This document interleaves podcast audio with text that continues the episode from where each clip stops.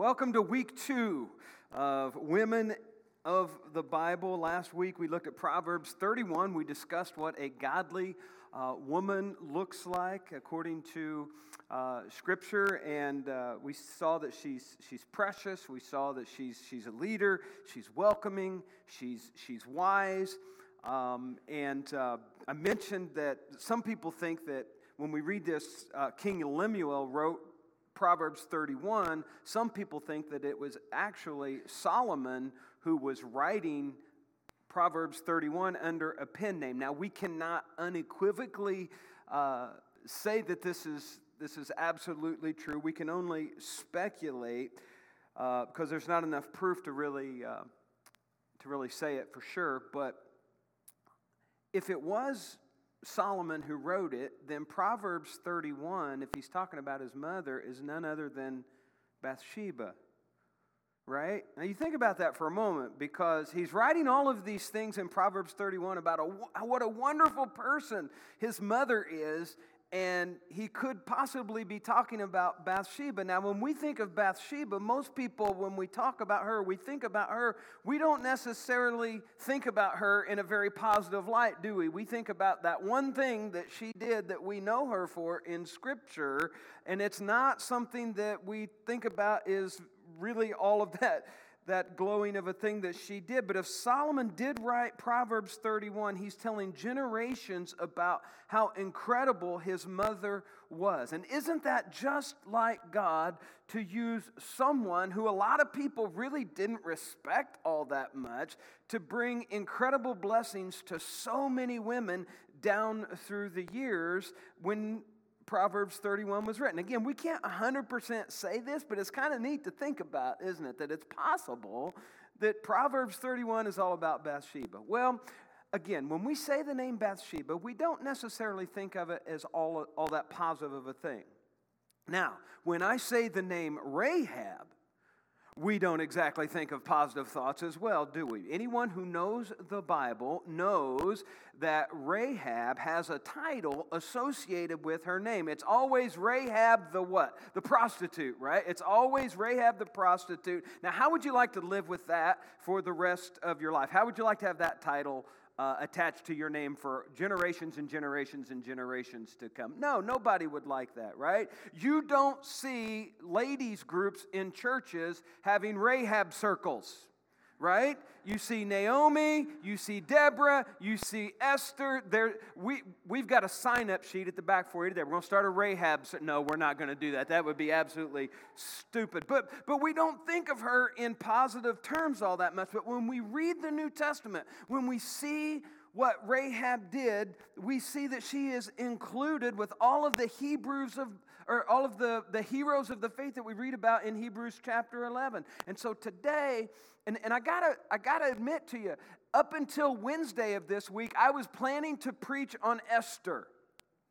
And for some reason, the Lord's like, nah, that's too easy. That's too easy. Everybody knows Esther. That's too clean. That's too neat. We need to deal with something that's a little bit more messy. And so I turned my attention to, to Rahab, who, according to the standards of the world, would be considered unfit. She would be someone that the world would consider un, or ill-equipped or unprepared to do anything for the kingdom of God. It's not really somebody that we could look up to in terms of the world's standards, and we wouldn't say, hey, this is an example of somebody that, that you really want to pattern your life after. And yet, after we see what happened in her past, when we see her immoral lifestyle, and we see everything that she did in her past, God took her and so radically changed her life that not only is she mentioned in the heroes of the faith in Hebrews chapter 11, she's included in the genealogy of our Lord and Savior, Jesus Christ right? We, we look at this, this woman and, and we wouldn't think that we would have much to say about her at all because of her sordid past. But when we read scripture, we see God took her and just radically changed her life. Isn't it awesome whenever we see somebody that society has written off and said, This is somebody that really won't amount to much of anything, uh, but then something great comes of them? We've done this. God's not uh, uh, done doing this sort of thing, by the way, and, and He can do that with, with anybody. and, and we read about different people in Scripture. Here's something that was said about one person on his high school report card. It said, This person doesn't wear socks, doesn't cut his hair, might be mentally impaired. They actually wrote something different, and I wanted to clean that up a little bit. The young man they're describing was Albert Einstein right? And he was so radically changed. Society looked at him and said he could possibly, he can't add anything to society. Another man was being interviewed for a football coaching position. They came back and said, well, he knows a little bit about football, but he probably won't go too far. That man was Vince Lombardi. Right? Another report of two young men said they have crazy ideas, they are idealistic, they're actually somewhat comical. Those two young men were Wilbur and Orville Wright. And so this type of thing happens down through the years, out, uh, throughout history. And many people will look at these people and say, well, they really can't do anything for society. And we do the same thing in the church. We look at people and we say, well, because of who they are and what they've done in their past, God couldn't possibly use them. But we look at this story of Rahab, right? It's incredible when you stop and think about how God changed her. We, we look in Matthew chapter 1, it mentions four women of the Old Testament, and they're a part of the greatest genealogy ever recorded. That's the genealogy of Jesus Christ. There's four women Tamar, Bathsheba, Ruth, and Rahab. Right? And so they are listed, these four women are listed with some of the greats of the Hebrew faith. You've got men like Abraham, you've got Isaac, you've got Jacob, you've got David, you've got Solomon, you've got kings like Jehoshaphat, Ahaz, Hezekiah. You got all of these incredible men that are mentioned that are iconic in Jerusalem's history. And right in the middle of this, you've got four women that it's incredible they're even listed in the first place because they didn't usually list women in genealogy genealogies because women weren't important enough back then in their eyes to even list them. And it's remarkable because right here in the middle of all these men, you've got these four women, and then of these four women, you've got Rahab, the prostitute, right? Who God is saying, listen, something incredible is going to come out of her life, or something has come out of their lives. There were two women in this genealogy. They weren't even Israelites. Ruth and Rahab, they weren't even Israelites. And the other two, not as virtuous as you'd expect, right? And so God puts them in, and one of them, Rahab, ends up in the hall of faith, right? That's basically like when you're looking at all of these incredible people. This is like when you think of baseball, you think like Babe Ruth and Ty Cobb and Mickey Mantle and all those people. In basketball, you're thinking Larry Bird, Magic Johnson, all these incredible people. These are the big ones. And, and this is what Hebrews 11 basically is it's all of these incredible people that God used in incredible ways. And right in the middle of it, here's what it says it was by faith. This is verses 30 and 31 in Hebrews 11. It was by faith that the people of Israel marched around Jericho for seven days and the walls came crashing down. It was by faith that Rahab the prostitute was not destroyed with the people in her city who re- refused to obey God, for she had given a friendly welcome to the spies. You say, okay, that's great. What's this got to do with anything? I want to look at this story for just a little bit here this morning. It happened right after the children of Israel were um, delivered from um, the, the uh, the land of, of wandering around in the wilderness for 40 days. They enter the promised land. And so they come to about six miles outside of, of where they were. Uh, there's a city called Jericho, and it was a well fortified city. And when I say it was well fortified, this is basically what, what I'm talking about. That's kind of an understatement because the way I understand it is it, it had a wall around the city uh, that was about four stories tall, and then there was another wall within that wall that also, so it was basically two sections of walls that were around the city that was about four stories tall, and there were inns and there were, um, um, I guess, probably you know, maybe a place you could get a bite to eat. And then there were also places where Rahab worked, if you know what I'm talking about. And, and, and that was all on the outside. There were all of these businesses that people could, could visit. And, and so this was the area that basically served a, a less savory kind of crowd. Okay, we'll just kind of clean that up a little bit. And one of these places, this is where Rahab lived. And so to check out these fortifications, here's what happened. Just so that Joshua could see, okay, what are we up against? He's, he sends a couple spies into the land. And the best way to find out the kind of information that they wanted to find out was to visit these less than desirable places, right? And so the spies go into these places, and and you know Rahab, they, they, she meets him, and, and and you know that that she's been around a little bit. She knows what these guys are up to. She knew that these two guys weren't here just for a bed and breakfast, but they wanted some information, and so. It seems as though she wasn't the only one that saw what was going on here. There were some people some, some men that saw what was going on as well, and, and so they reported these guys. Immediately, the authorities send for Rahab to turn in these two young men, but instead of turning them over and receiving a reward, she hid them on her roof when the king's men came looking for them. And here's what it says in Joshua chapter 2, verses 4 and 5. Rahab had hidden the two men, but she replied, Yes, the men were here earlier but I didn't know where they were from. They left the town at dusk as the gates were about to close. I don't know where they went. If you hurry, you can probably catch up with them. Now, this story is not an endorsement for lying, okay? I want you to understand that. That doesn't mean you can say what you need to say to get out of a jam, okay? But that's what I like about the Bible, and that's why I believe that the Bible is 100% true. The Bible recorded what she did, all of the messy details. It, it basically points out that, that even though um, people were not exactly 100% squeaky clean, the Bible tells the true condition of humanity with all of its faults and all of its failures. And, and there's a good lesson here, especially when it comes to our faith with God. And that first lesson is this God will take us just as we are. God is so gracious.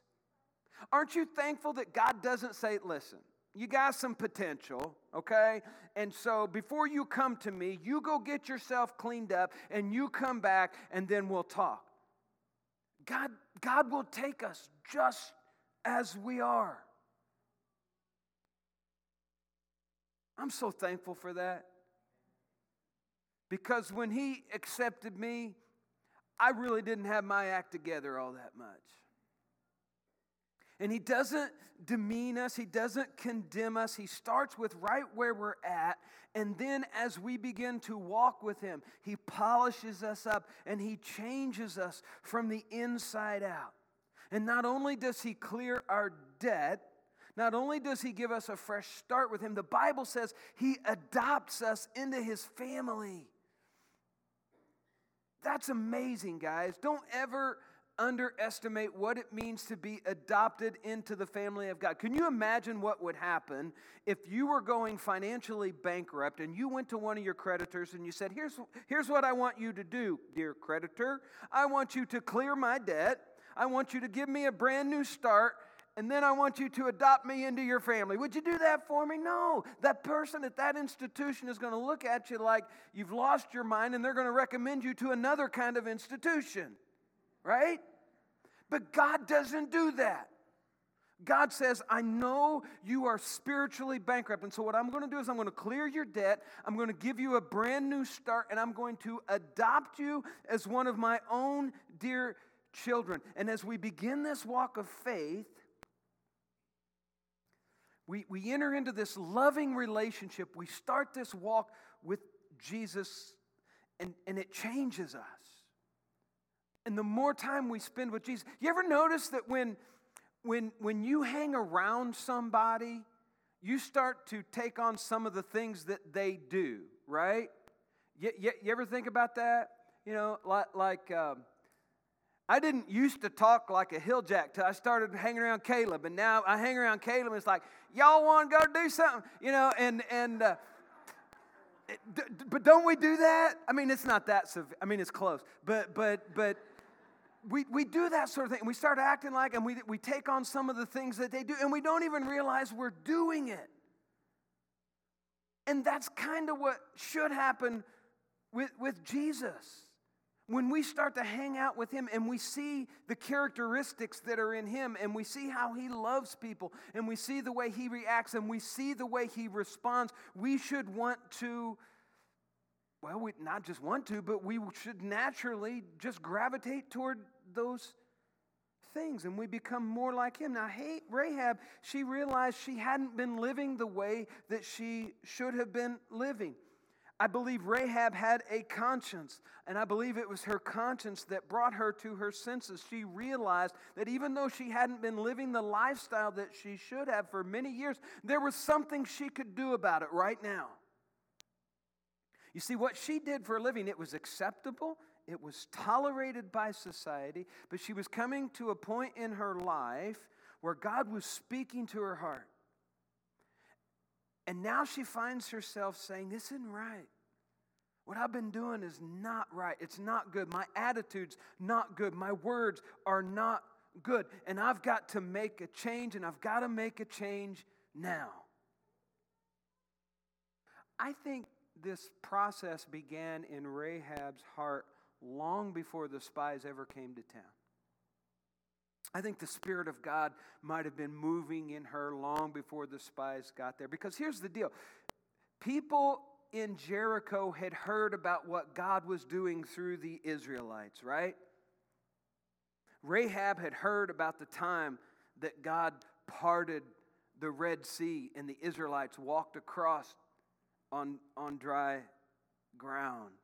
And then when the Egyptians came following, God closed the waters and the Egyptian army drowned. And, and God heard about how, or, or Rahab heard about how God provided for the Israelites when they were wandering in the desert for 40 years and how all the times that he had helped Israel defeat their enemies. And so she concluded that there's something to this God. God is good. The gods that I have been serving are not what I thought they were. And, and I think that, that he was doing a work in her heart, revealing who he truly was and that he truly exists. And then we see this conversation. I think this is all going on in her heart and in her mind. And then we see this in verses 9 through 11. I know the Lord has given you this land. This is Rahab talking to the spies. I know the Lord has given you this land, she told them. We're all afraid of you. Everyone in the land is living in terror, for we have heard how the Lord made a dry path for you through the Red Sea when you left Egypt. And we know what you did to Sihon and Og, the two Amorite kings east of the Jordan River, whose people you completely destroyed. No wonder our hearts have melted in fear. No one has the courage to fight after hearing such things. For the Lord your God is the supreme God of the heavens above and uh, above and the earth below.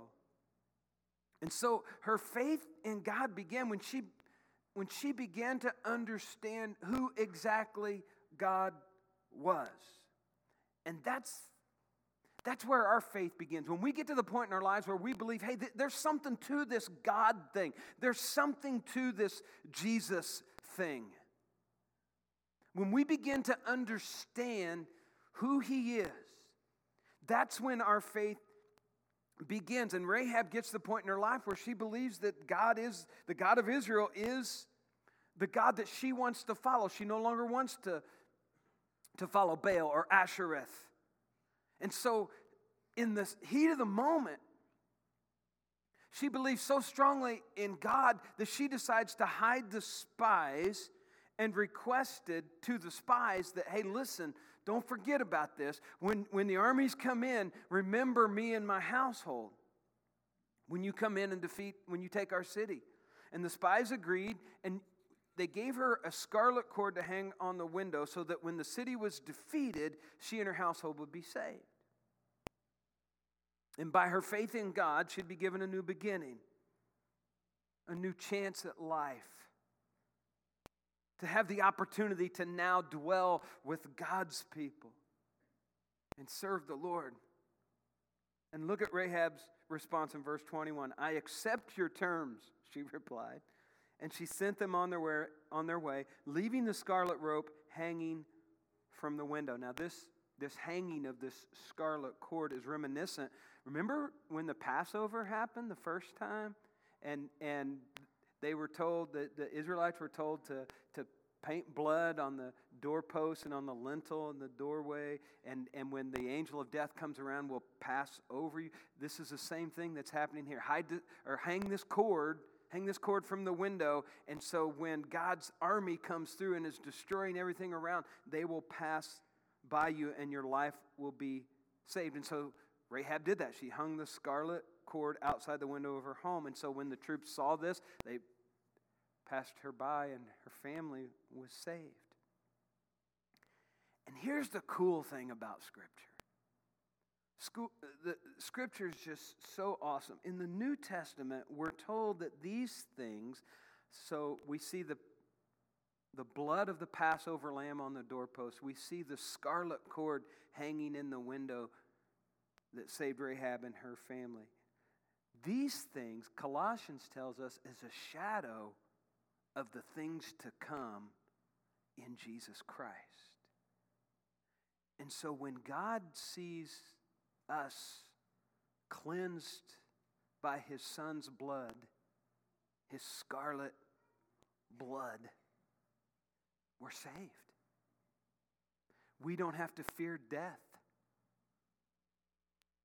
Isn't that incredible? And so we're taught through this story of Rahab that she got real serious about her faith in a hurry, and then she was forgiven because of how she responded to the spies and how she believed in God, and she grabbed hold of faith for dear life. And then she didn't just stop there, right? She did something about it. It transformed her life. It gave her a brand new beginning. It gave her a brand new meaning for life. And there's a lot of people that I know of that, that they've made a decision to follow Christ, they've been forgiven, but, but there's little change in their lives to show that they really have a relationship with Jesus. There's little fruit that is produced in their lives to show the forgiveness that, that God has blessed them with. And so God uses Rahab's faith and forgiveness to teach us what it means to have faith is that after God takes us or as He accepts us just as we are, we have to do something about that. We have to express our faith in God. We have the faith, we believe, now do something with it. Right? I've been doing this papal thing for about two and a half years now, so I've pretty much perfected it. and, and while carrying out my papal duties, I've watched enough Mickey Mouse Clubhouse to be an expert. Can I get an amen? Any mamas, moms out there? All right. And in each episode, there's a situation that arises where we have to choose which Mouseketool to use. Am I preaching to anybody here this morning? Right? And so, for instance, I, I watched one episode this week just to brush up on my Mouseketool skills. And so, for instance, if Mickey is trying to call the cows in from the field, he will ask, What do I use? Do I use a pig? And then, you know, everybody sitting in the living room goes, uh uh you know. You do it too. Don't tell me you don't. You know, it's intended for the two year old to go, uh uh, but we're going, no, not the pig. And, and do I use a handkerchief? Do I use a bullhorn? Or do I use the mystery mouse tool? Spoiler alert, it's the bullhorn, okay? If any of you are planning to watch. Anyway, if you fall over, let me ask you this. So you have to use the right tool. For instance, if you fall over a cliff and you're hanging onto a branch for dear life and someone is standing up there and they throw you a rope, what are you going to do with it? You're going to say, No, I don't want a rope. Give me a cup of coffee. I actually might do that. Kendall, uh, we might actually do that. Coffee first, then the rope. No, we're going to grab on to the rope because we're going to use whatever means possible to get out of the mess that we're in. And God has thrown us a rope. It's called faith. He's saying, You cannot do this on your own. And He throws us this rope of grace and faith and mercy. And He says, I want you to grab hold of it. And I want you to hang on. Rahab knew that the decision that she made could cost her absolutely everything. She could have been caught, she could have been jailed, she could have been convicted of treason, she could have been executed for what she did. But she took this opportunity to grab hold of faith, and she did it. And look at the outcome in Joshua 6:25. So Joshua spared Rahab the prostitute and her relatives who were with her in the house because she had hidden the spies Joshua sent to Jericho. And she lives among the Israelites to this day. Listen, forgiveness is available for every one of us. But understand, it's not cheap. It's free to us, but it's not cheap. It was bought with a great price. Jesus paid the price when he died on the cross for our sins. And he offers forgiveness to all who grab hold of that by faith. It's kind of like Jesus is saying, Take hold of the forgiveness I have for you and set yourself free from the pain, from the sin, from the shame.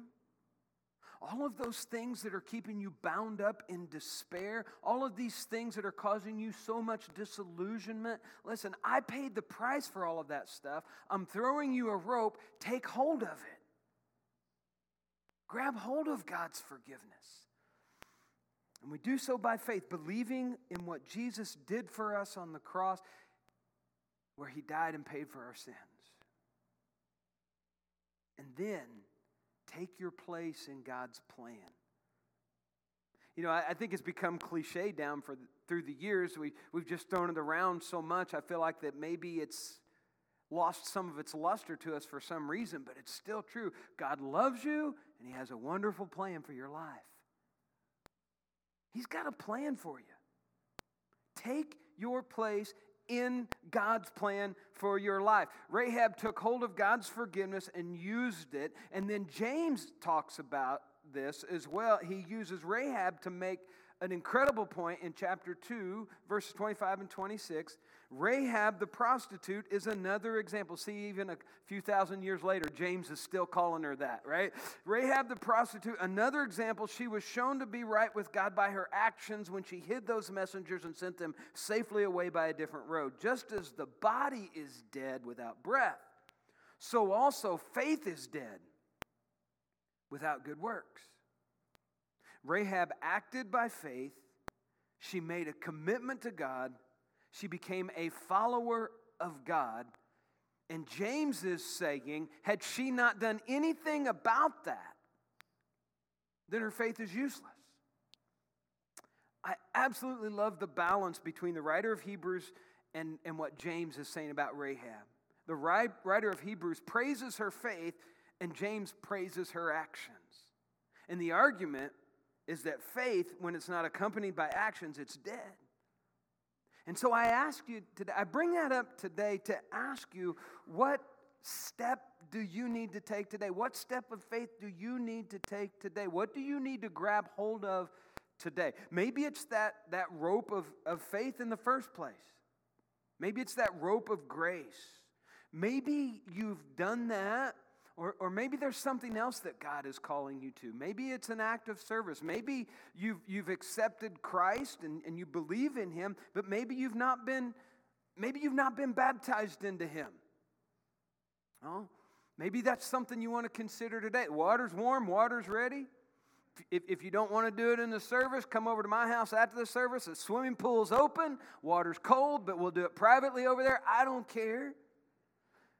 But if that's something you need to do, do that. Maybe it's something where, where you need to place your trust and your faith in God that He wants to use you for some type of ministry that you've just been sitting back on saying, Well, no, God can never use me because uh, you don't know what I've done or I just don't have the ability to do that. No, don't sell God short. Rahab, she believed, she had the words right, she understood who God was, and then she acted in accordance with her belief. when she believed, she, she did something about it. And I think there's a lesson here for all of us. And it's that our actions need to match our words. We need to live out what we say we believe. I'm going to ask our worship team to come here this morning, and as they're coming, I, I, just I want you to understand that God was so pleased with Rahab's faith that He placed her in the genealogy of Jesus. He mentions her among all the other greats of the faith. She was the great great grandmother of King David. As a side note, it's been pointed out by people a whole lot smarter than I am that eight of Rahab's descendants were prophets, including Jeremiah. And so, this woman with a questionable reputation, by faith, took hold of God's forgiveness and decided to get serious about it. And she took her place in God's plan of redemption. And we need to get serious about our faith. And we need to get serious about the forgiveness we have received. I feel like sometimes we're guilty of just using faith to soothe our guilty conscience. Yeah, I'm saved. I'm good. God's grace covers it. I feel good about myself. God wants more than that. And I believe that if God can use the lowly, the despised, the abused, the rejected, all throughout Scripture, like He did, including our example this morning, in order to glorify His wonderful name and give an example of His marvelous grace and use us for his kingdom's purposes. If he could do that then, he can do it now. I'm going to ask you to stand with me. And we're going to we're going to sing a song of decision. And um, if you have a need today, Kendall will be down here at the, the front to meet with you, um, pray with you, whatever decision that might be. Maybe it's a first time decision, maybe it's a recommitment, maybe it's a, you want to place membership, maybe you want to be baptized, whatever it is. Whatever God is calling you to, would you, would you grab hold of that?